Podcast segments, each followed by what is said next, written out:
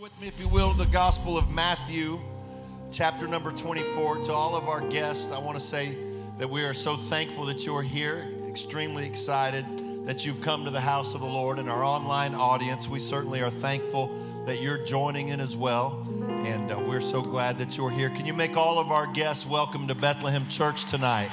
Amen. God bless you wherever you're from. We're so glad you're here. And we have we have some refreshments for all of our guests. We would love for you to join us for meet and greet following service. If you go through the vestibule past the restrooms, the prayer room is the large room through those double doors.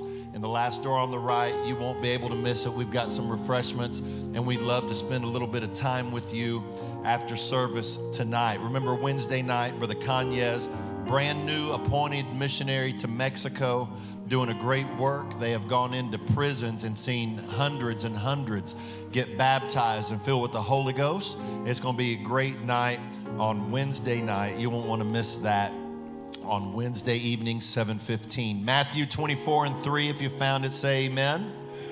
And then we'll read from verse number 6 through verse number 8. Matthew 24 and 3 and as he sat upon the mount of olives the disciples came unto him privately, saying, Tell us when shall these things be, and what shall be the sign of thy coming and of the end of the world? Those are two very, actually, three very important questions, isn't it?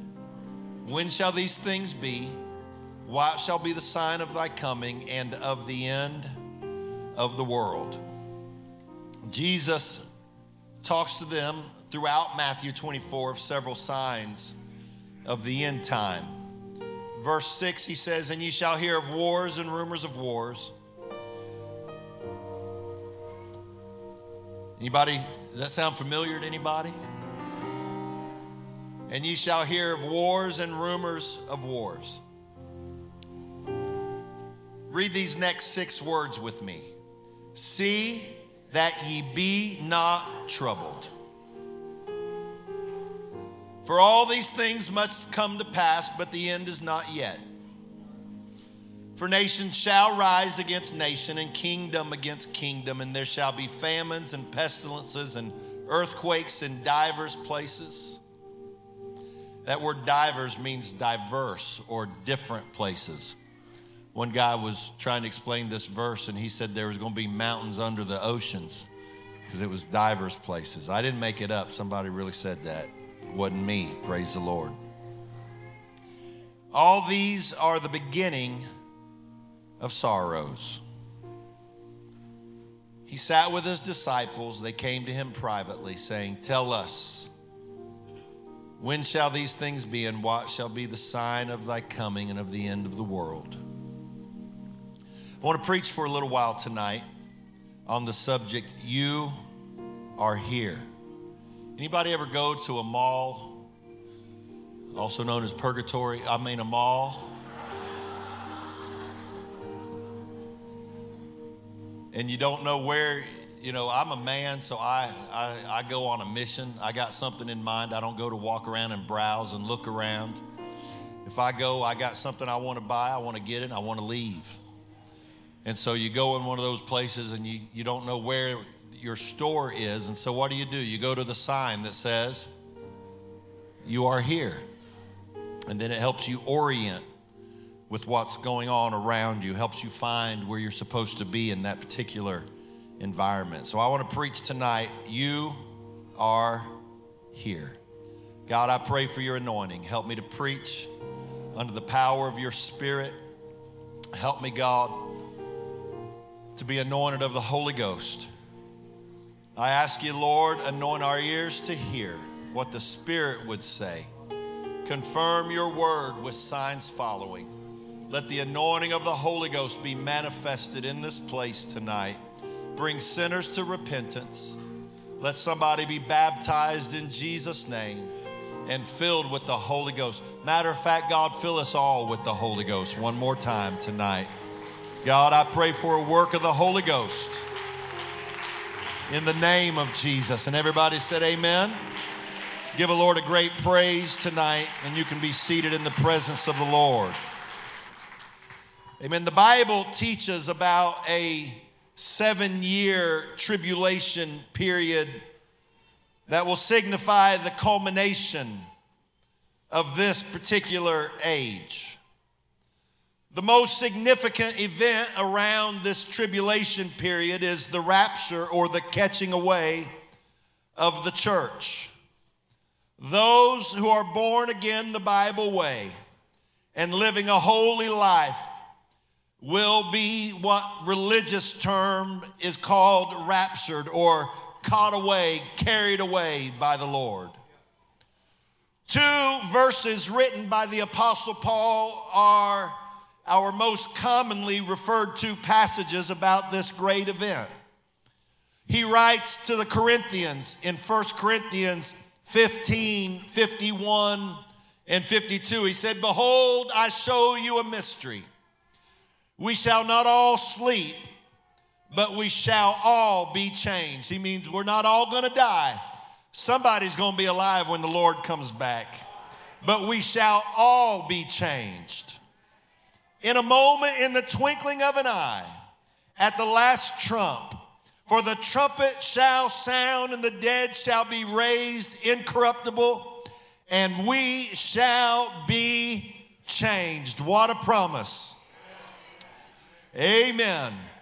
I remember when I was growing up, my pastor used to say if a, if a preacher preaches about the coming of the Lord and it inspires fear instead of hope, then it's time to go to the altar and get stuff right with God.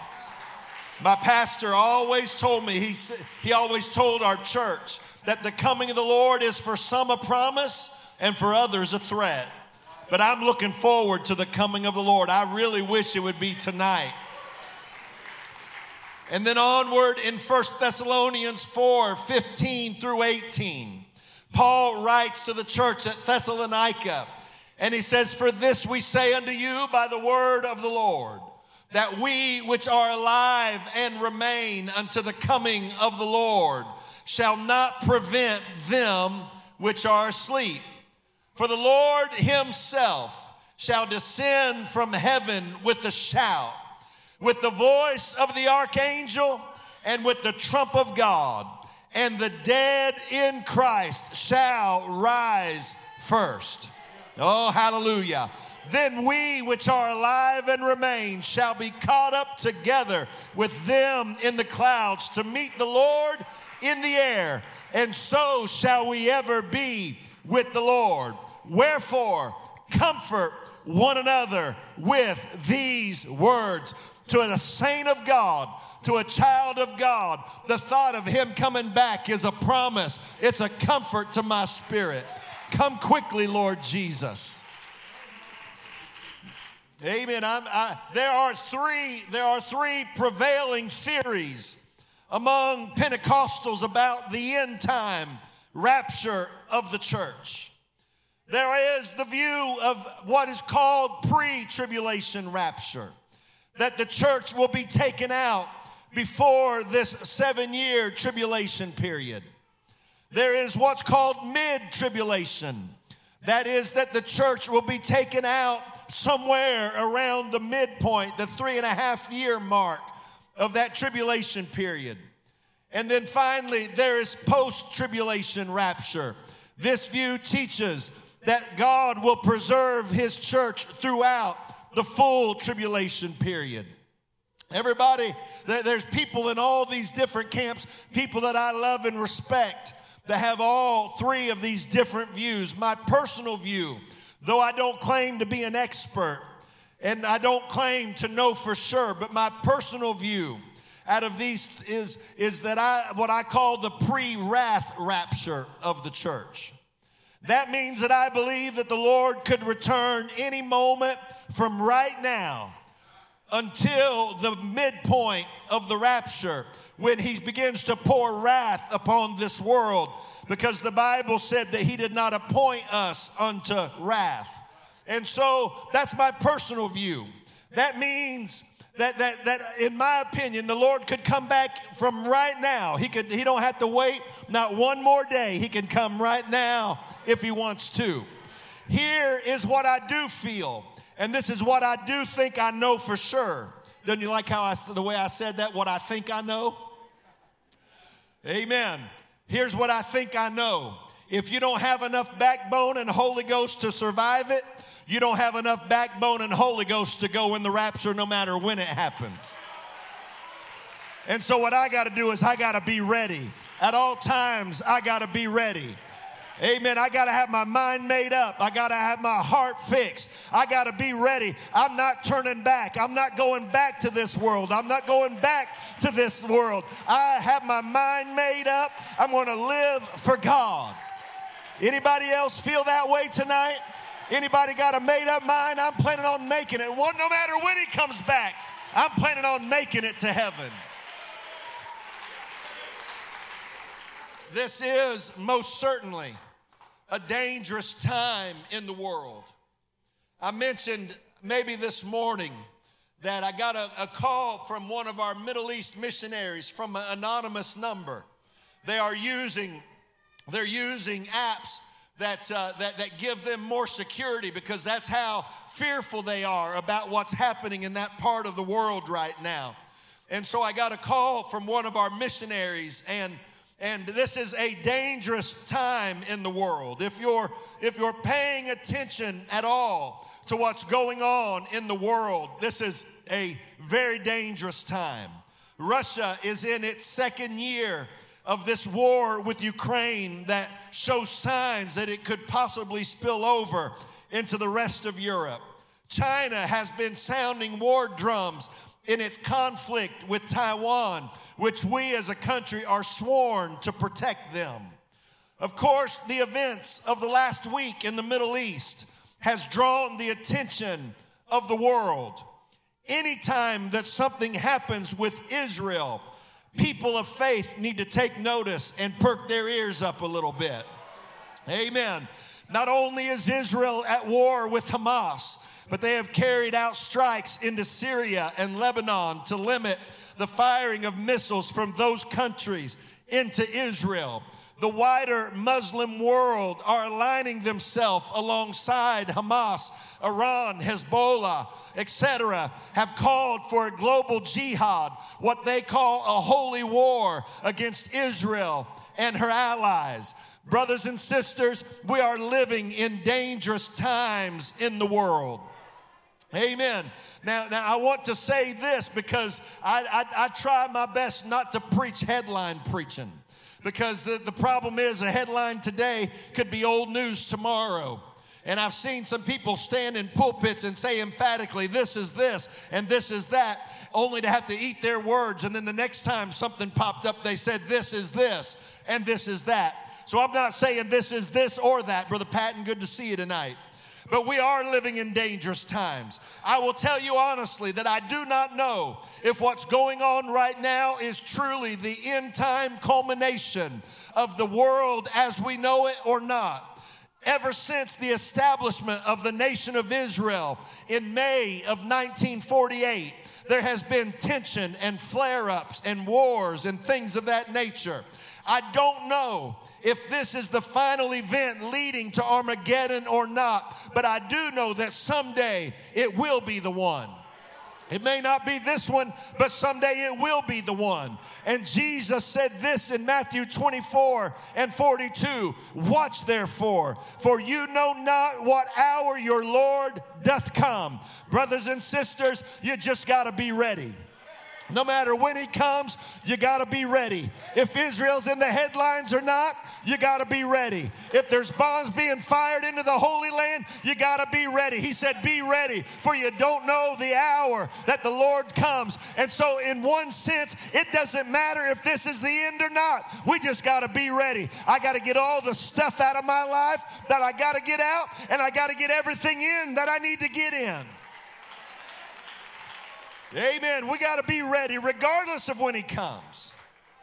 And so the other day, I had board meetings earlier this week, and uh, we, were, we were dealing with some issues regarding missions and, and, uh, and, and our, our organizational business that we have to take care of. And while I was on my way home, I got a text from a family member. And I want to I want to read to you some portions of that interaction that, uh, that, that we had. And here, here's what my family member texted to me. They said, quote, I'm not gonna lie.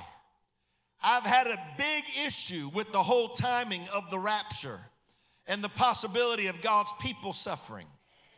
I told, and I'm just going to insert the term my husband because I don't want to give away which family member it might be. A while back, that his rapture belief blew up my whole Christian worldview. I remember being taught that we go to church, love, serve, worship God, believe in His Godhead, be baptized in Jesus' name, and then one day the trumpet will sound and we'll all be taken to heaven. But now, I find out that we might be here to see some things and experience some things that all my life I believed that I would never have to go through. I put it out of my mind all this time until this issue with Israel and Palestine. Her husband, a minister, has a view that, that, that challenges what she always thought.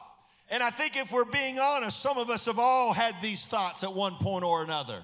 We look at what's going on in the world and we and we wonder. But may, maybe I can just say tonight that, uh, that that though she's having difficulty and fear and anxiety about the things that are going on in the world right now, and I certainly understand that.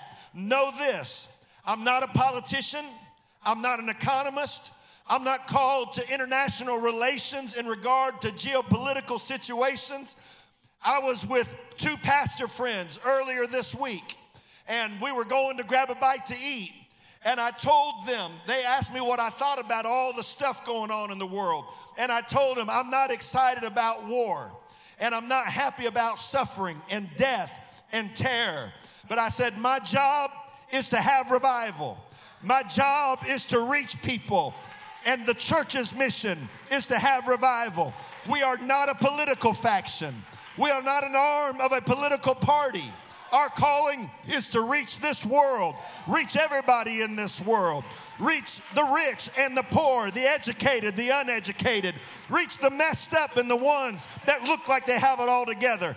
And while I'm dismayed about the suffering going on in the world, I realize my scriptural sensibilities tell me that the worse it gets in the world, the better that we ought to have revival. It's time for us not to shrink away at this hour. It's not time for the church to slack up in this day and hour. This is our time to rise up and be the church in this age. Amen. I, I got a lot I want to say. You know, you, I, I, I preach my sermons and I, and I know how many pages I have, and I preach long enough to understand how that relates to time. And so I got to hurry. But while I'm dismayed about what's going on in the world, my scriptural sensibilities, my understanding of the Bible tells me that there are two things that will happen the closer we get to the end of this world. Second Thessalonians 2 and 3. Let no man deceive you by any means, for that day shall not come, except there come a falling away first, and that man of sin be revealed, the son of perdition also, the Gospel of Matthew, chapter number 12, I'm sorry, chapter 24 and verse 12 says, And because iniquity shall abound, the love of many shall wax cold. Take these two verses into context with each other, and we find out that one of the signs of the coming of the end is one that there will be a great falling away, and the love of many shall wax cold. Brothers and sisters, I will tell you that our world has seen a rejection of Christianity and truth. How plain do you want me to preach it tonight? Because I might, I might upset some people and we might get a little Facebook ban here in just one minute. But the LBGTQ movement has made a mockery of God's creative law when children are being given gender identity surgery at 10 years old. This world has chosen sin over God. Can I preach to you a little bit? This world, there's been a great falling away. Christian organizations that used to stand for something are now falling for everything. We're watching a falling away. Can I get an amen? But let's not thump our Bibles as hypocrites tonight. Fornication is fornication, whether it be heterosexual or homosexual. Sin is sin. Adultery, fornication, pornography, drunkenness, hatred, the works of the flesh are affronts to a holy God. And it's happening in religion all across this country. It's happening in so called Christian movements all over this country, ordaining people that are stuck in perversion, that need to repent, not get a preacher license.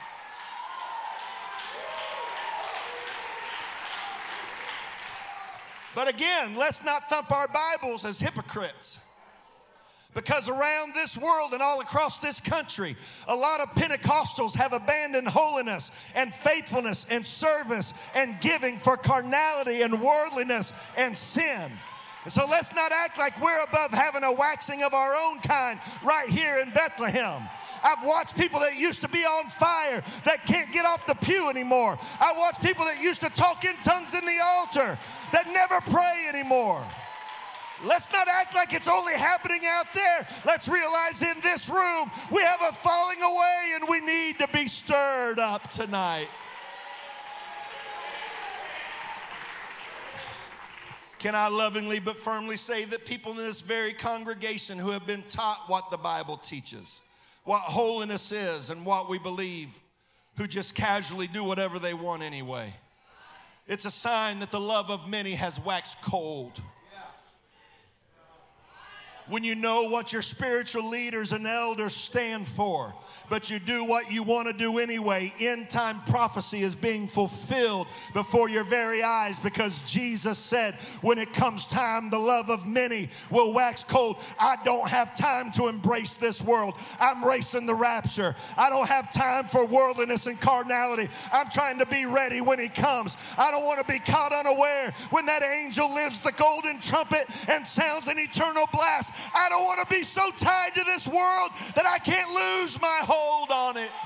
I don't want to be a Lot's wife looking back to Sodom and Gomorrah because I've embraced something in this world that I should have let go of a long time ago. And so every time we decide not to live for God to our fullest, we are causing biblical prophecy to come to pass. Every time that we lay down a standard to pick up worldliness, we are fulfilling a prophecy that the love of many shall wax cold. Every time we decide we don't want to be faithful and serve God, is this too strong for you? Or do you have a stomach for straight preaching? Every time we walk away from the scriptural precepts laid out in the Word of God, we fulfill end time prophecy. Because Jesus said that at that time the love of many shall wax cold. It's a sign. There's great falling away happening in our time. God is seeing who really wants to serve Him and who's just playing games. Be not deceived, God is not mocked, for whatsoever man soweth, that will he also reap. But may I tell you my response to my family member who was so shaken up by what's going on in the world. They're having trouble reconciling mercy and grace with the events that are going on in the world right now. Here's what I responded, and here's what I believe. Quote, I believe that in many ways our presence here in this hour is the expression of God's love and grace to the world. We are chosen by God to be participants in the greatest harvest of all time. And the suffering, whatever it may not, whatever it may be, is not worthy to be compared to the glory that will be revealed in this hour. Brothers and sisters, I'm not telling you to foolishly ignore what's going on, the craziness in our world. I'm not saying that we should not be fi- mindful and diligent regarding our circumstances. But what I am saying is that God's this is God's church and we are God's people and we're here for a purpose at this point in history. You are here. Look at somebody tell them you are here You're here by the design of God. You're here by the purpose of God. If you were not made for this moment, you would not be alive in this moment. But God has you here right now because He knows you have what it takes to have the kind of revival that this world needs right now. You're here. Oh, I wish somebody'd praise God. I'm starting to feel my preacher coming on me right now.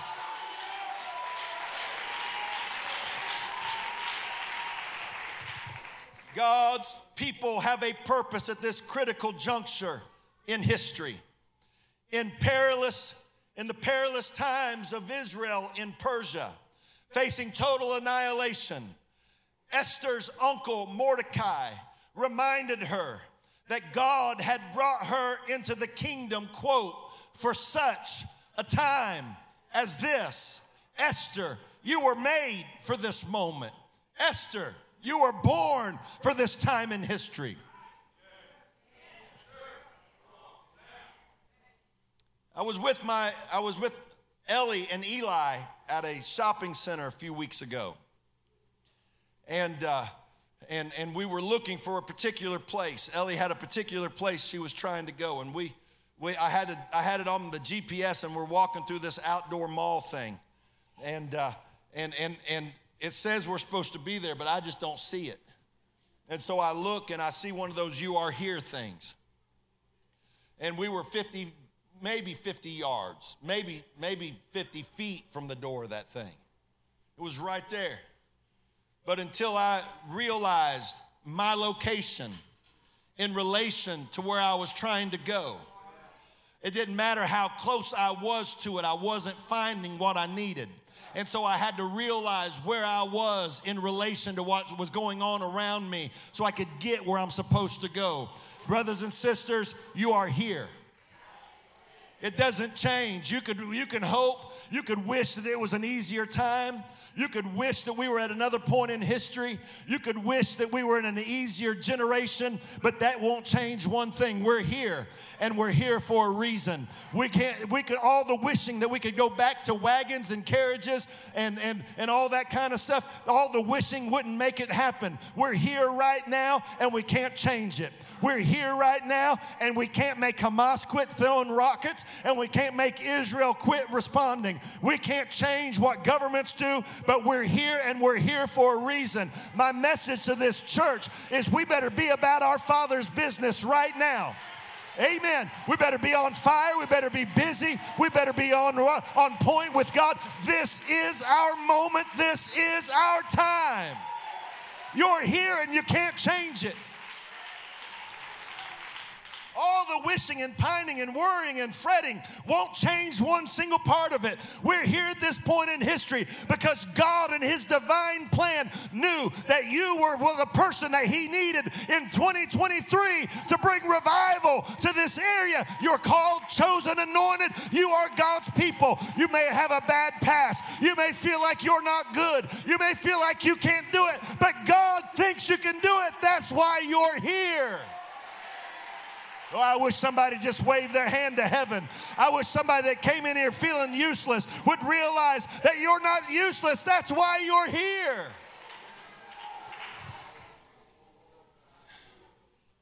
Regardless of what happens with Israel, Hamas, America, Russia, China, the Middle East, or any other location, we cannot change where we are in history. If this is the end or if it's not, we're still here. If this is the time that God has chosen, we're here. If these are truly the last few days of the world as we know it, we're here. I could be overwhelmed with worry, dread, or anxiety. I could shut down, crawl into an emotional cave, and become frozen by fear. But here we are. All the wishing for a simpler era will not change one little bit of it. We're here. And it's my belief that we are here for a reason. If you didn't have it in you to be the church that God needs at this time in history, you wouldn't be here. Somebody says, I'm here. Somebody needs to say, I am here. But if you're going to be part of God's great revival, you're going to have to get some stuff under control in your life. Let your pastor preach to you a little bit. There's a great storm that has gathered over this world. I was supposed to be leaving, I was supposed to be in Beirut in about three and a half weeks. I think I'm canceling.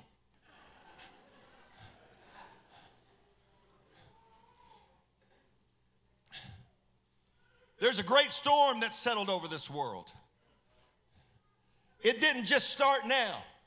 The last several years, things have been falling in place. Restructuring of societal mores and just restructuring of societal expectations, the lowering of, of expectations from government, and the dropping of standards of what is excellent leadership. All of these things that have happened the world over are part of a great storm that has settled over our world. Throughout the scriptures, you can find what sailors often did when they were called to sail their ships through storms. In the book of Jonah, as was referenced earlier tonight, over 2,700 years ago, the ancient seafarers knew what to do when storms come. Jonah 1 and 5. Then the mariners were afraid and cried every man unto his God and cast forth the wares that were in the ship into the sea to lighten it of them. Notice what these sailors did. We're in a storm, and the storm's beyond our control. The Bible said they were afraid, and they cried every man to his God first. And second, they cast everything in the ship that didn't need to be there overboard into the water because everybody knows that you can't carry dead weight when you're going through a storm.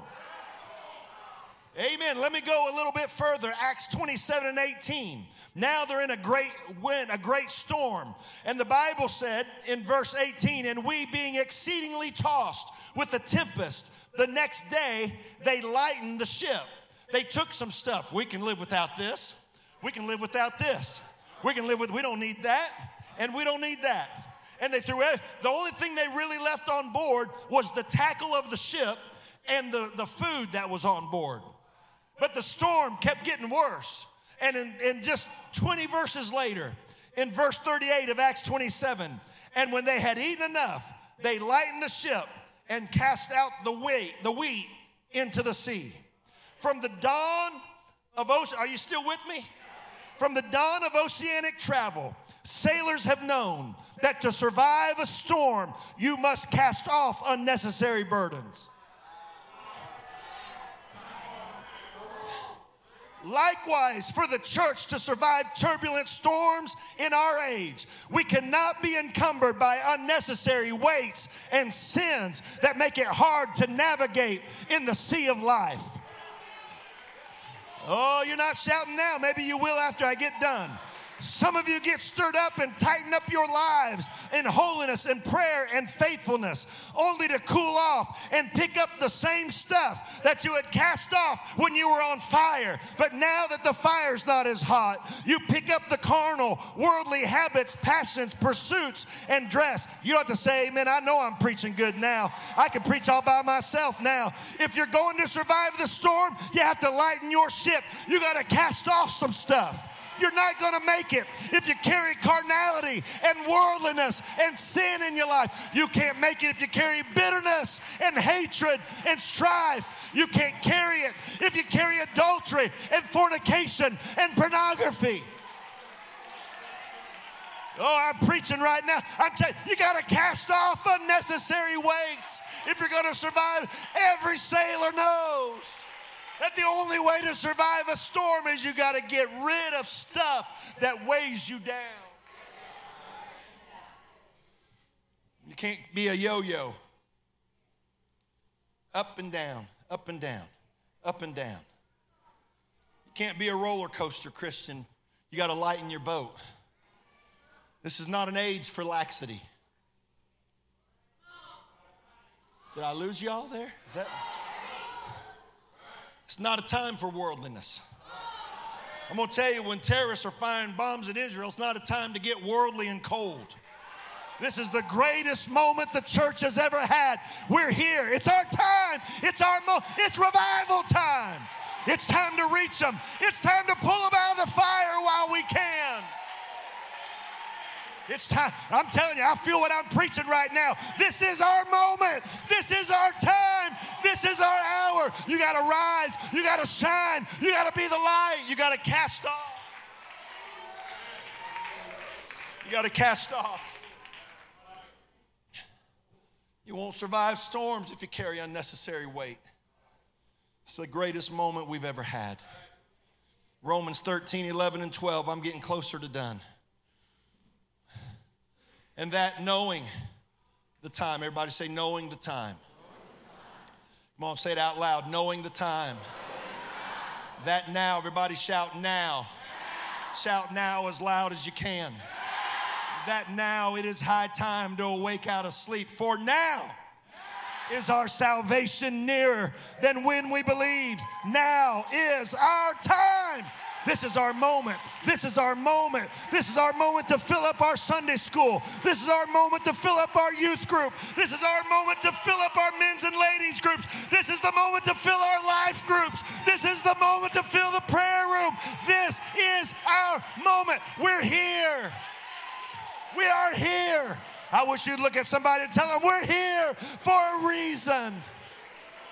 Oh, lift your hands to heaven. I feel what I'm preaching right now.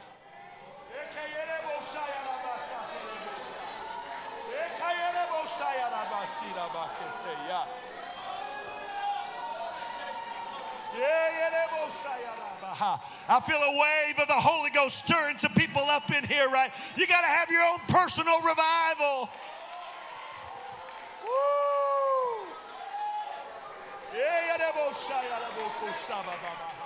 Did you feel that shift in the atmosphere? There's a calling of God in this place, right? He's calling us to a higher level. He's calling us to a higher place. This is our moment.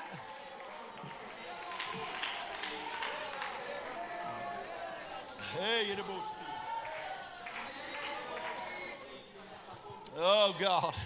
And now, and that knowing the time that now it is high time to wake out of sleep, for now is our salvation nearer than we believe. So, what am I supposed to do? Now, the night, the next verse, the night is far spent, the day is at hand. Remember what I just preached? You can't survive a storm carrying unnecessary weight. Now it's put in context of the coming of the Lord. It's put in context of salvation. Let us therefore cast off the works of darkness and let us put on the armor of light. It's time for somebody to get to the edge of their cruise ship and start throwing stuff overboard. I'm throwing hatred. I'm throwing it out of my heart. I'm throwing bitterness out of my heart. I'm throwing jealousy out of my heart. I'm throwing lying out of my heart. I'm throwing lust out of my heart. It's time for me to cast off everything. This is time. I'm here. This is my moment. This is my time. I got to be ready. I got to be ready. I got to be ready. I got to be ready.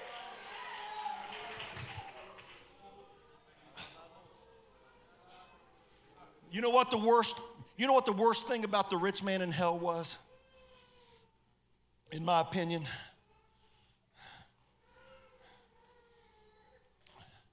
That he knew how close he was to being able to escape it. And so he, he, he, he asked Father Abraham,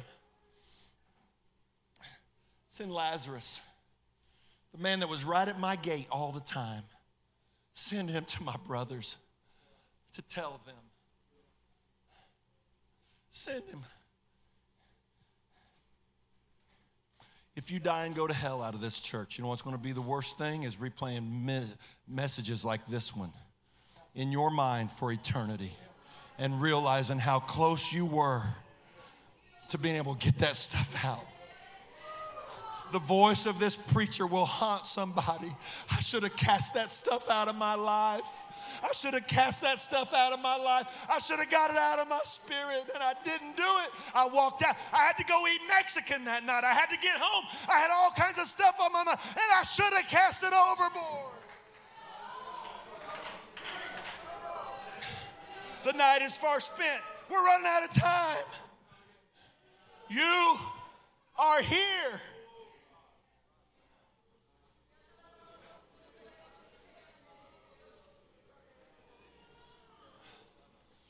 I'm not fearful of the times. If I'm being honest, I'm a little bit excited because every time the world is plunged into turmoil, people wake up and seek God one of the greatest years we ever had was after COVID when this community decided, I got to get right with God. And they started flooding into church and we started baptizing people. Can I tell you right now, it's revival time. But you can't do it by sitting there wringing your hands with your, with your neighbors and your coworkers and your lost friend and saying, I don't know what we're going to do. It's all so bad. You got to tell them, I got the answer. I got the Holy Ghost and I'm not afraid. I know God's with me. One way or the other, I'm going to be all. You're the answer to what they need. You are the solution solution. That's why you're here.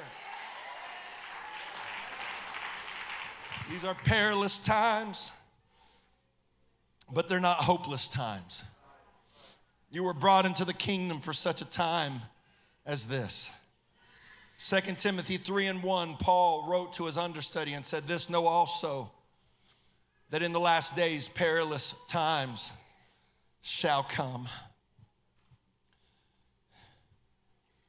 As many of as you have, as many of you has also seen. I've seen videos. I remember, and I mentioned it maybe a couple of weeks ago. I remember the first time I went on a missions trip, I went to Ethiopia right on the heels of one of the greatest famines that the world has ever seen. And the most alarming thing to me was right before we stepped out of the airport. And I know I mentioned this just, just maybe last Sunday, I don't remember. But I, one of the most alarming things, Brother Patton, was before we walked out of the airport, Brother Teclamarian got our group together and he says, he said, brothers, you must keep your money in your pocket. He said, You have to be here 10 days and you will want to give everything away in the next two minutes. And then we walked out those doors, and there's a 10 foot high chain link fence. And as far as you can see into the night, starving people are looking with deep set, forlorn eyes at you, reaching their, their emaciated arms and hands through the chain links, trying to get you to give them something. And you cannot hardly bear, you cannot hardly bear walking away. I've seen videos of trucks full of food being taken into famine stricken areas. And, and, and, and people, as the truck starts coming by, people start running behind that truck. And as soon as it stops, they mob it just for a little bit of rice, a little bit of bread, just a little bit of something. Starving people, understanding that what is in the back of that truck is their hope for survival. Mobs of people pressing as close as they can, nearly beyond control, trying to get food so they can survive because they are starving and desperate. The food passed out of the back of that truck was their only hope for life. May I tell you tonight, for our community, this church is that truck, and the presence of God is that food. And the Word of God is that food. And what we have in here is the only hope for life. Politicians don't have the answer for what's going on in the world. Bombs are not the answer for what's going on in the world. What we desperately need is God to shake this world with one final move of revival if we really understood the value and necessity of what happens in this church every time we get together, the way we approach worship would be the way a starving man walks up to a food truck. You are here at this point in history for a reason. You are here. You can wish for another time but that's a waste of energy. You can wish it was an easier time, but that's a waste. You are here. This is the most exciting time in history because it's God's appointed time. Brothers and sisters, you are the hope of the world. You are the answer for your lost family, your friends, your neighbors, your coworkers, your teachers, your students.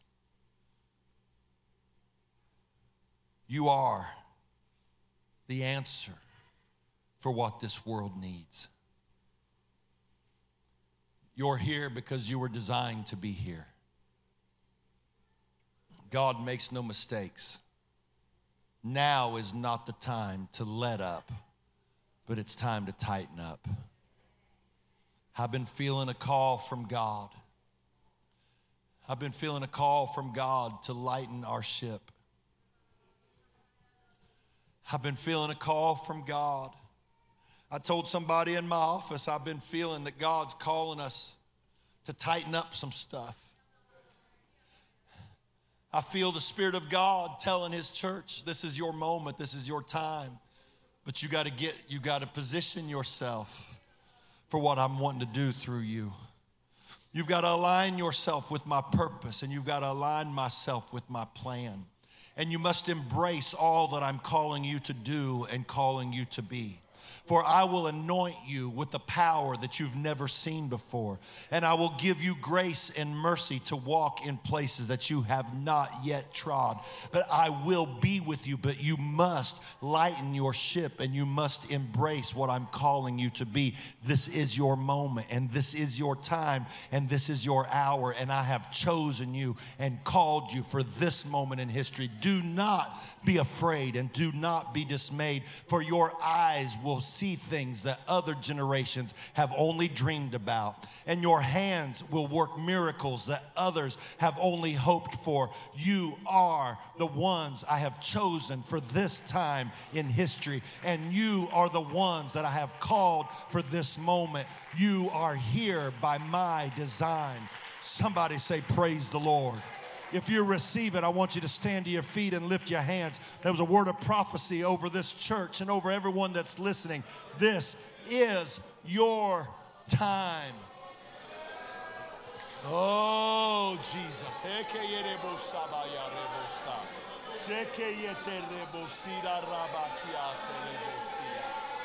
Oh God, I feel some, I feel it in the Holy Ghost. I feel it in my spirit.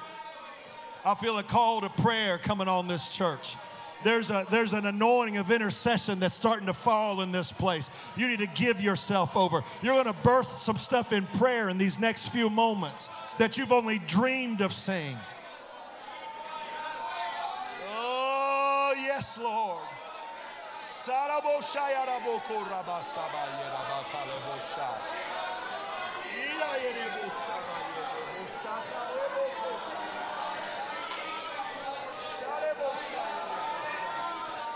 Oh, yes, Lord.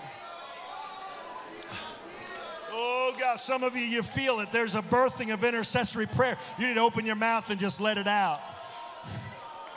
God is anointing you to speak things in the spirit right now. God is anointing your mind and your mouth to speak things. We're not operating by fear in this hour, we're operating by faith. Hallelujah.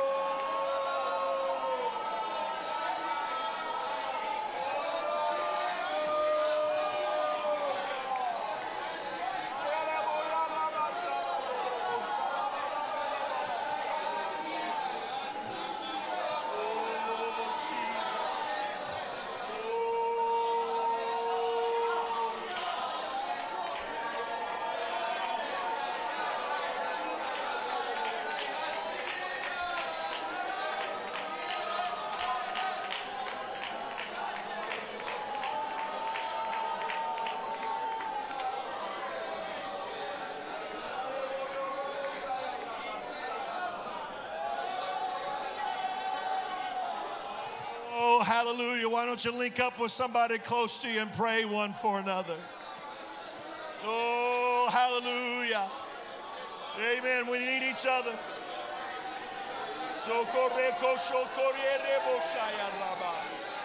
Why don't you cast some stuff overboard tonight?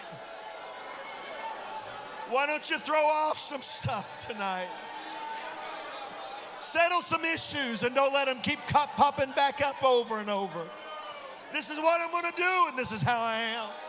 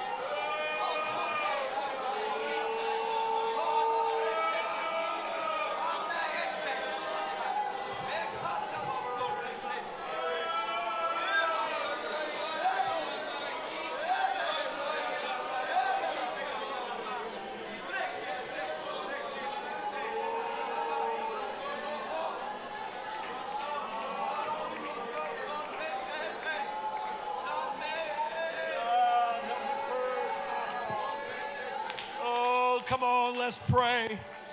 Oh God, let me purge my spirit from the works of this life, from the works of the flesh. Oh God, let me cast off the works of darkness.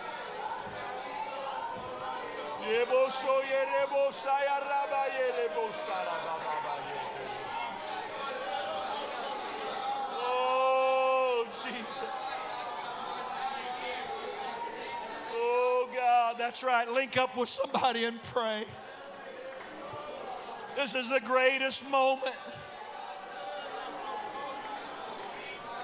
Oh, thank you, God. I'm going to tell you, you can make it. You can make it. You can make it. You got what it takes. It's in you. You can do it.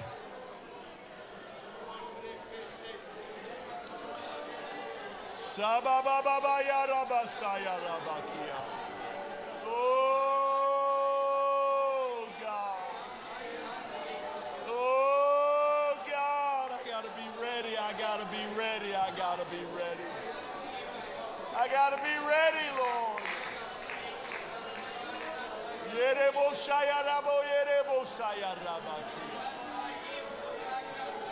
Oh.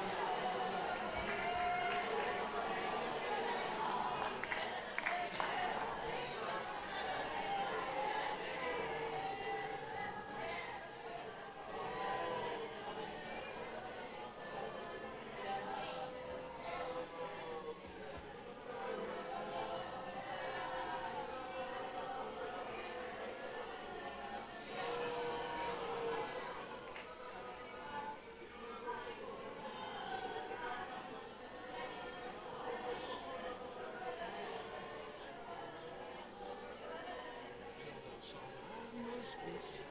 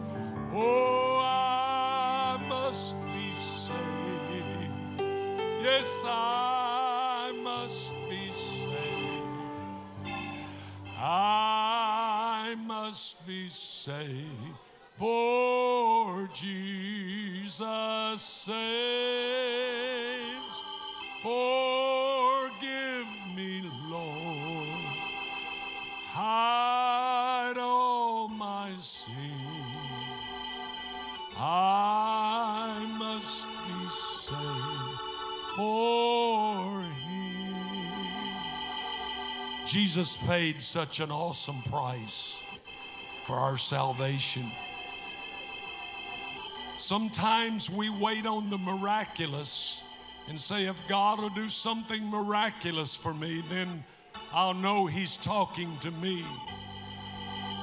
But Pastor V was talking about that rich man in hell that said, Abraham, if you just send Lazarus, back from the dead. That'll be such a miraculous thing that my brothers would be saved. And Abraham told him these words They have Moses and the prophets. If they won't hear them, neither will they hear one who come back from the dead. We're so anxious for something so miraculous that stirs us up momentarily to change. But then, after the miraculous has slipped away, let me tell you, the Word of God will still be there. When we don't see the dead coming back to life, the Word of God is still there and it's still alive and it's still real. There comes a time when we must just do what the Word says. If you're here tonight and you're waiting on some kind of special sign for God to, that He's dealing with you, I want you to know that that, that may never come. But what we do have and what has come is this man of God has poured his heart out to you with the word of God to tell you what you need to do to get ready tonight. If you've not repented of your sins and been baptized in Jesus' name and filled with the Holy Ghost, my question for you, what, is you, what are you waiting for? Now's the day of salvation. Now's the accepted time. I must be saved. Does anybody feel that way tonight? I must be saved. I, I can't put this off any longer. I've got to empty the boat of the junk that I don't need. I, I can't I can't put it off any further. I don't, I don't need you to send somebody back from the dead, Lord. You came back from the dead, and you're alive forevermore, and you're all that I need, Jesus.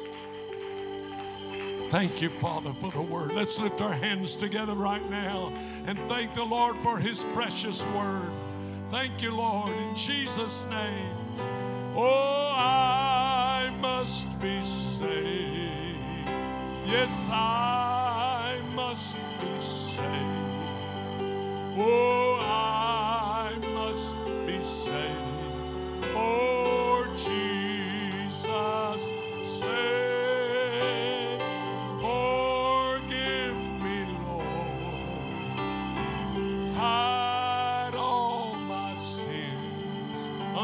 Blood.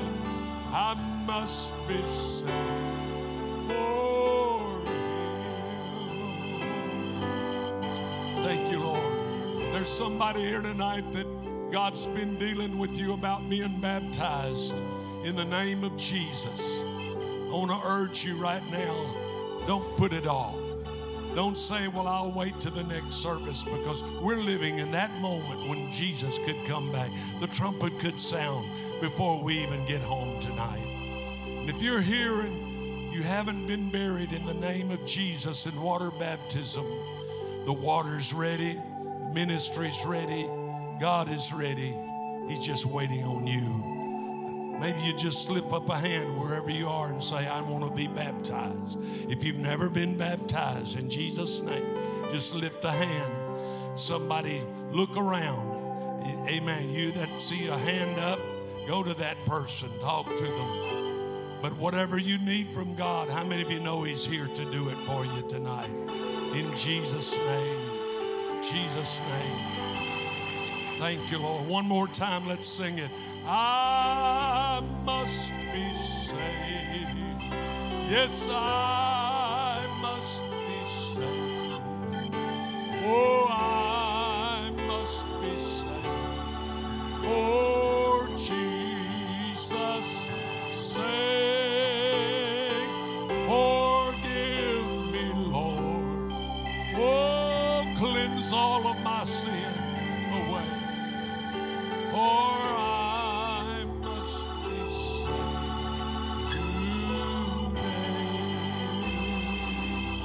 Let's lift our hands to the Lord and thank Him for the good word of the Lord tonight. God, we thank you, Jesus, for the- our man of God that you have sent, Lord, to preach to us his heart. Oh God, let us not take it for granted, Lord, but let us cling to this word as we walk out of this place holy and cleansed, looking for that glorious day when the trump of God shall sound. Jesus' name. Why don't you clap your hands to the Lord and praise Him?